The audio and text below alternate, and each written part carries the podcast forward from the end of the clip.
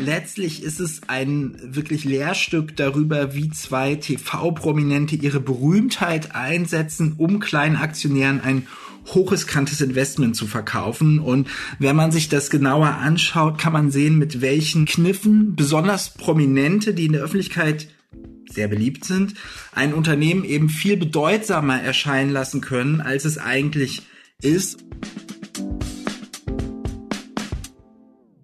Herzlich willkommen zum Manager Magazin Podcast Das Thema. Ich bin Sven Klausen und heute informieren wir über ein Thema, das eigentlich alle Menschen betrifft, die an der Börse ihr Geld anlegen. Es geht darum, Blender zu identifizieren, mit denen man viel Geld verlieren kann. Die Börse ist ein Markt und wie auf jedem Markt, so begegnet man auch an der Börse Marktschreiern, C E Os, Großaktionären, Aufsichtsräten, die lauter und rhetorisch vielleicht auch unterhaltsamer als andere ihre Aktie anpreisen. Und dieses ganze Geschrei verklebt den Privatanlegern dann derart das Urteilsvermögen, dass sie gar nicht, ja, gar nicht bemerken, dass die Aktie, das Unternehmen eigentlich bei genauem Hinschauen gar nicht das wert ist, was dort verkauft wird. Es ist de facto ein Blendwerk. Und über ein solches Blendwerk aus deutschen Landen wollen wir heute informieren, ganz konkret. In den Hauptrollen die T V-Stars, bekannt als Juroren der T V-Show Höhle der Löwen, Georg Kofler, Ralf Dümmel. Spielort ist eine Firma namens Social Chain, die zwischenzeitlich zur Hochphase dieser Marktschreierei mal über achthundert Millionen Euro wert war. Ja, und gewissermaßen unser Marktaufseher ist heute Jonas Rest, einer unserer Tech- und Startup-Reporter aus Berlin. Guten Morgen, Jonas. Guten Morgen, Sven. Ja, Jonas, unser Thema heute lautet Kugelgrills und Firlefanz, wie zwei T V-Stars Privatanleger blenden konnten. Sag mal in aller Kürze, was ist das besonders Lehrreiche an dem Fall der T V-Stars Georg Kofler und Ralf Dümmel und ja ihrer Börsenfirma?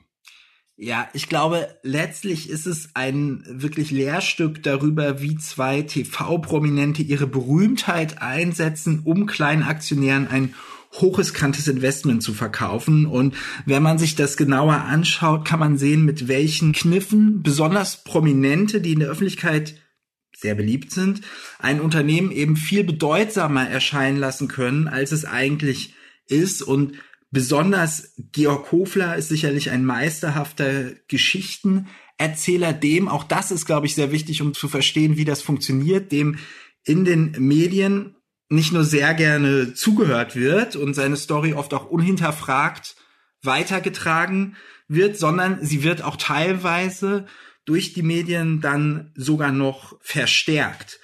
Und das, was dann Georg Kofler vielleicht als Erwartung oder Plan nur formuliert hat, ist dann im Text schon Realität geworden. Zum Beispiel hat die Zeitung Die Welt äh, mal geschrieben, schon ganz zur Anfangszeit der Social Chain, ja, dass Koflers Unternehmen an, Zitat, rund achtzig Millionen aktive Fans weltweit aktuell fünfzig Eigenmarken vertreiben würde. Und das hat zum Beispiel nie gestimmt, also wirklich nicht mal ansatzweise. Ja.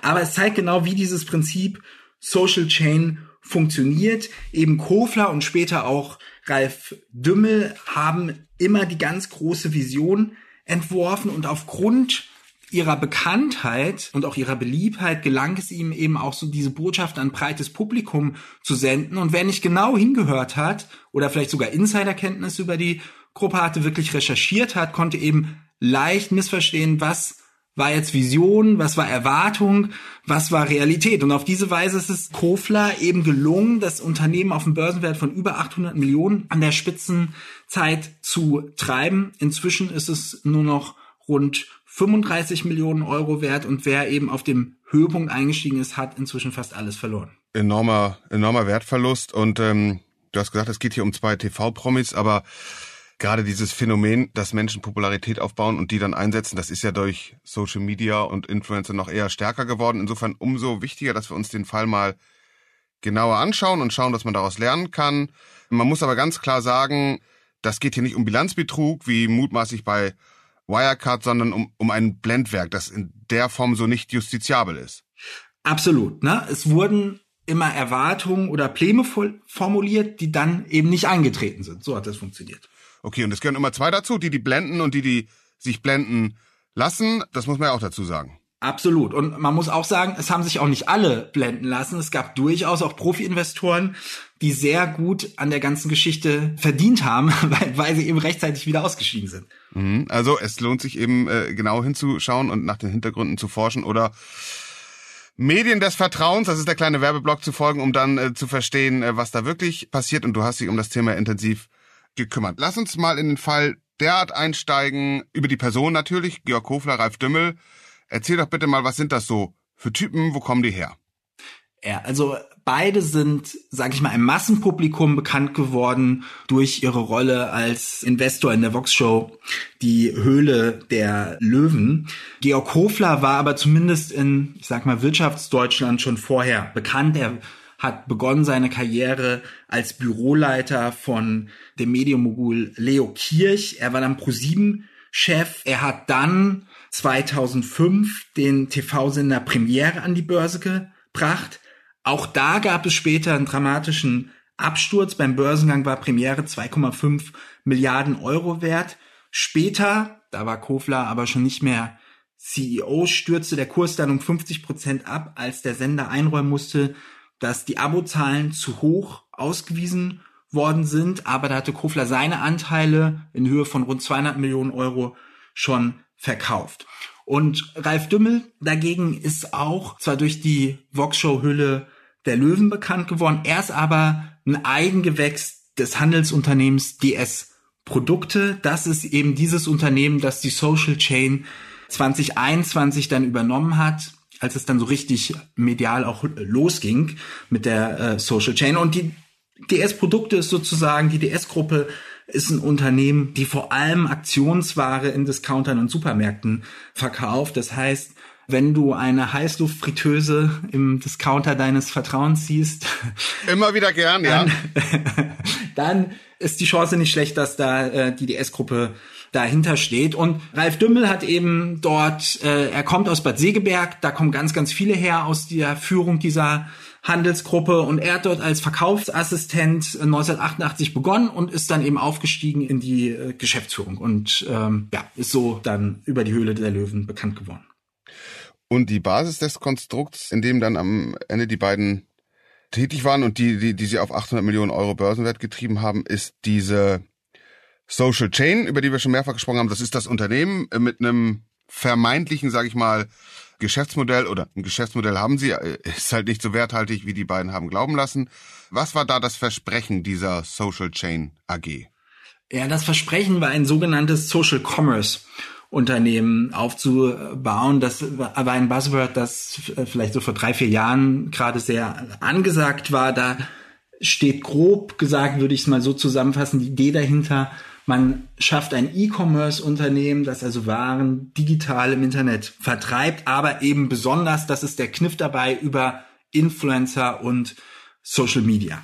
So, und Georg Kofler und eine Reihe von früheren Premiere-Managern haben dafür, also früheren Premiere-Managern, ne, haben dafür nach und nach Anteile an verschiedenen kleineren E-Commerce- und ja, Digitalfirmen erworben. Da war zum Beispiel Georg Koflers früherer Premiere C F O und späterer Nachfolger auf dem Chefposten Michael Börnicke dabei oder Holger Hansen, der auch Premiere Topmanager war, zugleich auch der Bruder von Koflers damaliger Ehefrau. Und die sind dann eingestiegen, zum Beispiel bei einer äh, Werbeagentur in Manchester, von der sie dann auch den Namen Social Chain übernommen haben, und haben dann Ende zweitausendsiebzehn die Mehrheit an einem, ja, ähm, sozusagen Sitzsackvertrieb, könnte man sagen, Sitzsack-Digitalvertrieb Lumaland übernommen. Also das war eine Firma, die hat die nicht nicht hergestellt, sondern irgendwie besorgt und, und vertrieben. Ja, also die hat die verkauft. Wie die die jetzt hergestellt, weiß ich ehrlich gesagt jetzt, bin ich, da bin ich überfragt. Aber also es war auf jeden Fall ein ein Kleinstunternehmen, das irgendwie damals fünfzehn Millionen Umsatz gemacht hat und so ungefähr eins Komma fünf Millionen Verlust dabei. Das hatte aber die Besonderheit, dass es eben im unregulierten Handel an der Börse gelistet war. So, und was eben der äh, Kofler-Trupp dann gemacht hat, war, dass sie im Juni zweitausendneunzehn, nachdem sie die Mehrheit an der Lumaland A G gehalten haben, mit der Lumaland A G ihre bisherigen Beteiligungen übernommen haben und die dann wiederum umbenannt haben, das, das neue Konstrukt in Social Chain A G, und dadurch war er dann eben an der Börse. Und Kofler und Oberhoff, der eben damals der C E O der Lumaland A G gewesen war und dann auch C E O der Social Chain damals, während Kofler im Aufsichtsrat war, sind dann eben losgegangen und haben begonnen, weitere Millionen für ihre Vision einzuwerben. Und wie war damals so die Geschäftssituation von denen? Also wie viel Umsatz haben die dann insgesamt gemacht? Wie viel Verlust oder Gewinn? Also zwanzig neunzehn, in einem Jahr, als das zusammenkam, da war das hochdefizitär, ja. Also das, da haben die einundfünfzig Millionen Euro Umsatz gemacht und einundzwanzig Millionen Euro Verlust, hatten aber damals schon eine relativ hohe Bewertung. Da gab es dann auch ein Gutachten von Wirtschaftsprüfern von Mazars, die gesagt haben, das ist, ähm, ja, auf, auf deren Grundlage eben damals so ungefähr hundertfünfundfünfzig Millionen Euro festgelegt wurde als, als Wert. Und er ist dann tatsächlich auch, auch infolge von den Aktivitäten, die äh, Georg Kofler und Vanja Oberhoff dann entfaltet haben, ist der äh, Wert sogar weiter angestiegen dann. Genau, und auf diese Aktivitäten, lass uns da mal schauen. Also es ist ja nicht unüblich äh, gewesen, immer noch nicht unüblich, dass das an Börsen ist ja völlig okay, dass vor allen Dingen Erwartungen gehandelt werden, also Unternehmen, Geschäftsmodelle kreiert werden, dann beginnt der Geschäftsbetrieb und die ähm, Eigentümer oder obersten Angestellten preisen dann das und werben Geld ein, weil sie hohe Erwartungen schüren. Die Frage ist halt, auf welch festem oder unsicherem Fundament diese Erwartungen stehen. Wie war das hier bei der Social Chain? Also die Story, die da erzählt wurde, ähm, war, dass man eben das erste integrierte Social-Media-Unternehmen schaffen würde, das einerseits über eigene Kanäle mit über achtzig Millionen Followern verfüge und zugleich durch, Zitat, eine einzigartige Tech-Plattform genau die richtigen Produkte sozusagen für diese Zielgruppen entwickele. Und in dieser Erzählung kamen diese zusammengekauften Agenturen, Social-Media-Kanäle, E-Commerce-Firmen, über die ich vorhin gesprochen habe, konnte man schnell den Eindruck bekommen, dass dieses Sammelsurium eigentlich eine geölte Maschine ist, durch die, so wurde das damals gesagt, sich automatisierbar und skalierbar Social Media Brands bauen lassen. Mhm. Und tatsächlich stellte sich das dann im Detail aber ein bisschen anders dar. So hatte damals Georg Kofler und seine Leute zwar tatsächlich durch diese Agenturübernahmen auch Social Media Accounts mit insgesamt über achtzig Millionen äh, Fans erworben, doch äh, es gab einen kleinen Haken dabei sozusagen, und der war, dass sie überwiegend außerhalb Deutschlands wohnten, nämlich in Ländern wie den U S A oder auch Indien. Mhm. So.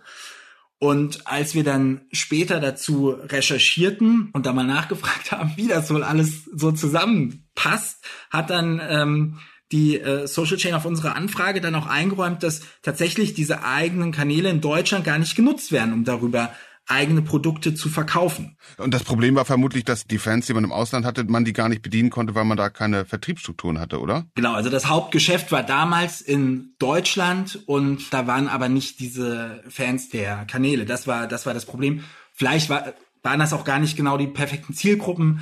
So, also da gab es auf jeden Fall viele Schwierigkeiten. Aber, so sagt die Social Chain heute, naja, man sei ja damals eben noch davon ausgegangen, dass man auch ein U S-Geschäft aufbauen würde, und dann hätte das ja gepasst, weil dann hätte man da, oder wenn man dann vielleicht noch in Indien ein Geschäft aufgebaut hätte oder so, dann hätte das ja alles gepasst. Dann wären ja auch da die Follower da gewesen, wo man, wo man verkauft sozusagen. Nichts ja? leichter als ein U S-Geschäft aufzubauen, wie Firmen wie Bayersdorf oder Lidl seit Jahrzehnten wissen. Mhm. Genau, und ähnlich war es auch also bei anderen Sachen, ne? Um nochmal so ein Detail zu nennen, um so zu verstehen, wie das funktioniert. Also zum Beispiel hat Georg Kofler auch dann erzählt, ja, also die Social Chain habe rund dreihundert Social Media Experten, die, und jetzt kommt nochmal ein Zitat, also über alle Facetten des Social Media Marketings unsere Produkte promoten und vermarkten können. So. Und tatsächlich hatte die Social Chain damals in ihren Agenturen wohl hunderte Experten, die auch Koflers Produkte tatsächlich hätten vermarkten können. Kleiner Unterschied zur, ähm, also was tatsächlich passierte war aber, dass diese Experten eben hauptsächlich gebucht waren von externen Kunden. Dieses äh, U S-Geschäft war, hatte durchaus große Kunden. Also da war die Apple-Kopfhörermarke Beats zum Beispiel, hat die Social Chain, diese Agentur, gebucht für Kampagnen, Social-Media-Kampagnen. Nur diese Agentur konnte jetzt relativ wenig dann anfangen wiederum mit den Kofler Eigenmarken wie irgendwie Ravensburger Matratzen, die dann entsprechend kleine Budgets hatten. Und na gut, also da, da sagt die Social dann, Chain dazu hat, da, nur... Ja, da war Apple dann attraktiver. Also der Clou lag hier in dem Wort können. Oder eigentlich hätte man sagen müssen könnten, aber sie haben es halt nicht gemacht. Genau, genau. Und die Social Chain sagt auch, sie hätten das immer klar kommuniziert, dass das vor allem damals für internationale Drittmarken eingesetzt, dass diese Experten immer dafür eingesetzt würden. Mhm. Und erzähl nochmal, weil das jetzt auch schon ein, zwei Mal durchgeschimmert ist, das wirkt ja auch immer so eingängig. Äh, Deutschland ist ein Exportland, insofern kann man gerade bei deutschen Aktionären und Aktionären damit leicht punkten, wenn man mit internationaler Expansion kommt, weil viele Unternehmen ja genau davon leben und das auch können. Und hier hieß es ja auch Asien, kann man nichts gegen sagen, ist ein Wachstumsmarkt. U S A, kann man auch nichts dagegen sagen, ist ein Riesenmarkt. Also wie wurde die Story aufgebaut? Genau, also da hieß es dann auch, also Mitte zwanzig zwanzig, man habe jetzt eine strategische Partnerschaft und die würde, Zitat, einen direkten Weg nach Asien, dem wichtigsten globalen Wachstumsmarkt, ebnen, inklusive Zugang zu, ich zitiere noch mal, einem Netzwerk von über zweihundert Millionen Followern. Und später gab es dann auch die Überschrift, U S-Geschäft wird auf hundert Millionen Dollar ausgebaut oder so ähnlich, ja. Tatsächlich ist es da nicht ganz so gekommen, sondern inzwischen ist klar, dass aus diesen anvisierten hundert Millionen Dollar zwanzig einundzwanzig wurden dann doch nur vierzehn Millionen Dollar und in Asien wurden tatsächlich nur wenige hunderttausend Dollar umgesetzt. Also, wenn ich das kurz einschieben darf, es ist immer, fast wie im richtigen Leben, immer Vorsicht geboten, wenn da mit schön glatten, runden, eingängigen äh, Summen hantiert wird, wie hundert Millionen Dollar. Meistens kommt das bei einer seriösen Rechnung nicht raus, aber man kann es natürlich mal über den Daumen gepeilt so, so verkünden. Also das war das, was Georg Kofler mit der Social Chain aufgebaut hat an Blendwerk. Und dann kam Ralf Dümmel dazu mit dieser D S-Gruppe, die du schon genannt hast, die halt, ja, Krimskrams, sage ich mal, sicherlich auch zum Teil äh, sinnvolle, wertvolle Produkte, aber halt auch viel plastikbasierter Kram äh, in Discountern verkauft. Wie hat dieser Deal, diese diese Zusammenarbeit Dümmel-Kofler zum Blendwerk beigetragen? Genau, das war dann eigentlich so der richtige Durchbruch, kann man sagen, weil diesen Deal, diese Übernahme haben dann Georg Kofler und Ralf Dümmel als Löwendeal inszeniert. So hat das Georg Kofler damals bei der Verkündung genannt und es so geschafft, dieses Thema nochmal ganz anders in die Medien zu bringen, eben durch diese Bezugnahme auf die Höhle der Löwen. Dadurch wurde es auch wirklich für Massenmedien zu einem Thema, obwohl es natürlich streng genommen mit der Sendung jetzt gar nichts zu tun hatte. Das waren halt zwei Akteure, die auch in dieser Sendung auftraten. Und ansonsten war natürlich die D S-Gruppe wirklich absolut entscheidend dafür, also dass die Social Chain überhaupt diese wirtschaftliche Bedeutung auch äh, bekommen hat, weil sich eben mit dieser Fusion der Umsatz fast verdoppelt hat, also auf sechshundertzehn Millionen ungefähr, wurde später gesagt, für zwanzig einundzwanzig umgesetzt. Und da kam eben rund die Hälfte, kann man sagen, von der D S-Gruppe. Und dadurch konnten dann eben Kofler und Dümmel für zwanzig dreiundzwanzig das Erreichen der Umsatzmilliarde in Aussicht stellen. Tatsächlich wissen wir heute, dass das Ziel nicht mal annähernd erreicht wurde. Der Umsatz wird in diesem Jahr eher in der Größenordnung von zweihundertsechzig Millionen Euro liegen, also fast nur ein Viertel von von dem, was damals anvisiert wurde. Also auch hier wieder eine schöne runde Summe äh, genannt, ohne dass man wirklich eine Basis gehabt hätte, wie das wirklich klappen kann. Du hast ja auf Manager Magazin regelmäßig auch in Details, wenn auch nicht sozusagen in, so umfassend mit den ganzen Verstrebungen, wie jetzt eben gerade hier in unserem Gespräch, berichtet über den Wahnsinn, der da sich anbahnt. Sonst gebot aber kaum jemand Einhalt, oder? Ja, also tatsächlich muss man sagen, also es sind zwei Gründe, glaube ich, die damit zu tun haben. Das eine ist, dass es tatsächlich immer schwierig ist, zu belegen, dass etwas in der Zukunft nicht ähm, passieren wird, weil wenn man sagt, ähm, die Kanäle werden aber doch gar nicht dafür genutzt, dass die Produkte in Deutschland verkauft werden, dann kann man natürlich immer sagen, naja gut, aber wer sagt denn, dass das nicht in einem Jahr dann, wenn das große U S-Geschäft da ist, genutzt wird? Das ist ja, da, also da kann man ja nicht den Gegenbeweis antreten, sondern ähm, man kann natürlich sagen, na ja, das ist, da gibt's die und die Anzeichen dafür, dass das vielleicht schwierig ist, aber sozusagen letztendlich ist es da immer natürlich viel, viel einfacher, die Story nachzuerzählen, die das Unternehmen erzählt, zumal wenn diese Story noch so charismatisch erzählt wird wie von so T V-Stars wie Georg Kofler und, und Ralf Dümmel. Und das, muss man sagen, ist damals auch passiert. Nicht von allen, gab auch schon kritische Stimmen, die das hinterfragt haben, aber äh, so medial wurde das doch sehr, sehr positiv begleitet. Und naja, also zu den Analysten. Ähm, also die, sagen, die, die Analysten, die normalerweise eben Aktien sich angucken und dann Report schreiben, auch mal kritisch, ne? Genau, genau. Also da... Da muss man sagen, dass die Social Chain in einem Marktsegment ist, in dem es kaum wirklich unabhängiges Research gibt. Was ich damit meine, es gibt zwar durchaus Studien über die Aktien und es gab auch später durchaus kritische Studien, aber letztlich wird das Research in diesem Segment, weil die Social Chain noch so, so klein war da, meist von den Unternehmen selbst bezahlt. Das bedeutet jetzt nicht, dass die Unternehmen diktieren, was dann in diesen Berichten steht. Da sind schon Analysten, die sich das Ganze anschauen. Aber es gibt natürlich, ich würde mal sagen, zumindest potenziell immer einen gewissen Interessenskonflikt. Denn wenn das ultimativ finanziert ist durch das Unternehmen, über das ich eine Studie erstelle, dann kann man sich auch vorstellen, dass es jetzt vielleicht nicht ideal ist, wenn man über Jahre schreibt, Vorsicht, Finger weg von der Aktie, das ist Blendwerk. So, ja, also das, das ist, glaube ich, offensichtlich. Das ist auch, würde ich auch sagen.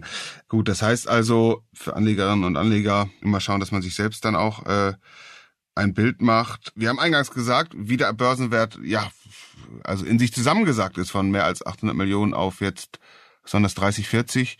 Was sagen Kofler und Dümmel heute selbst dazu? Naja, ich habe lange mit Georg Kofler gesprochen und er sagt im Wesentlichen, also wir haben wirklich an unsere Vision geglaubt und wäre der Markteinbruch ab äh, ja Frühjahr zweitausendzweiundzwanzig dann verstärkt nicht nicht dazwischen gekommen, hätte das auch klappen können. Wir hätten ja durchaus von dieser Basis, die wir da hatten, durch vielleicht weitere Übernahmen und so weiter in diese Umsatzmilliarde hineinwachsen können. Also er sagt, er hat da absolut dran geglaubt und das immer gesagt. Und naja, zu diesen einzelnen Punkten, über die wir jetzt gesprochen haben, wie zum Beispiel diese Umsatzprognose in den äh, in den U S A, wo hundert Millionen angepeilt wurden, dann am Ende vierzehn Millionen draus wurden, da äh, sagt die Social Chain heute dazu, naja, man habe halt eben immer die damaligen Erwartungen und Planungen kommuniziert und es ist dann eben anders gekommen. Die sind halt dann nicht eingetreten. So kann man es natürlich machen. Ist also eine Glaubenssache gewesen, äh, im Grunde genommen. Also bitter für die Aktionäre, wie gesagt. Wie geht's denn im Unternehmen jetzt? Was ist da noch zu erwarten?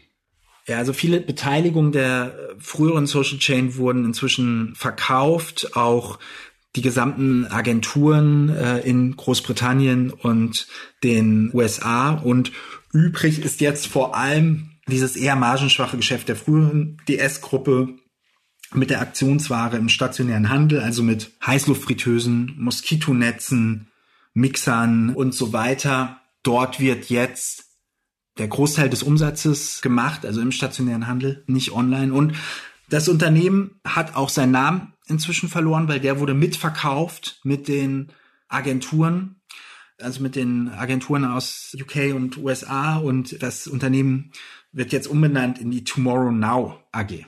Tomorrow Now, also heute ist jetzt. Aber es ist ein Geschäftsmodell, wenn ich richtig verstehe, wie es das seit Jahrzehnten schon gibt, nämlich, ja, also wie du sagst, Heißluftfritteusen, Moskitonetze, Bügelhilfe und dergleichen in, äh, bei Discountern. Und das nennt man jetzt Tomorrow Now.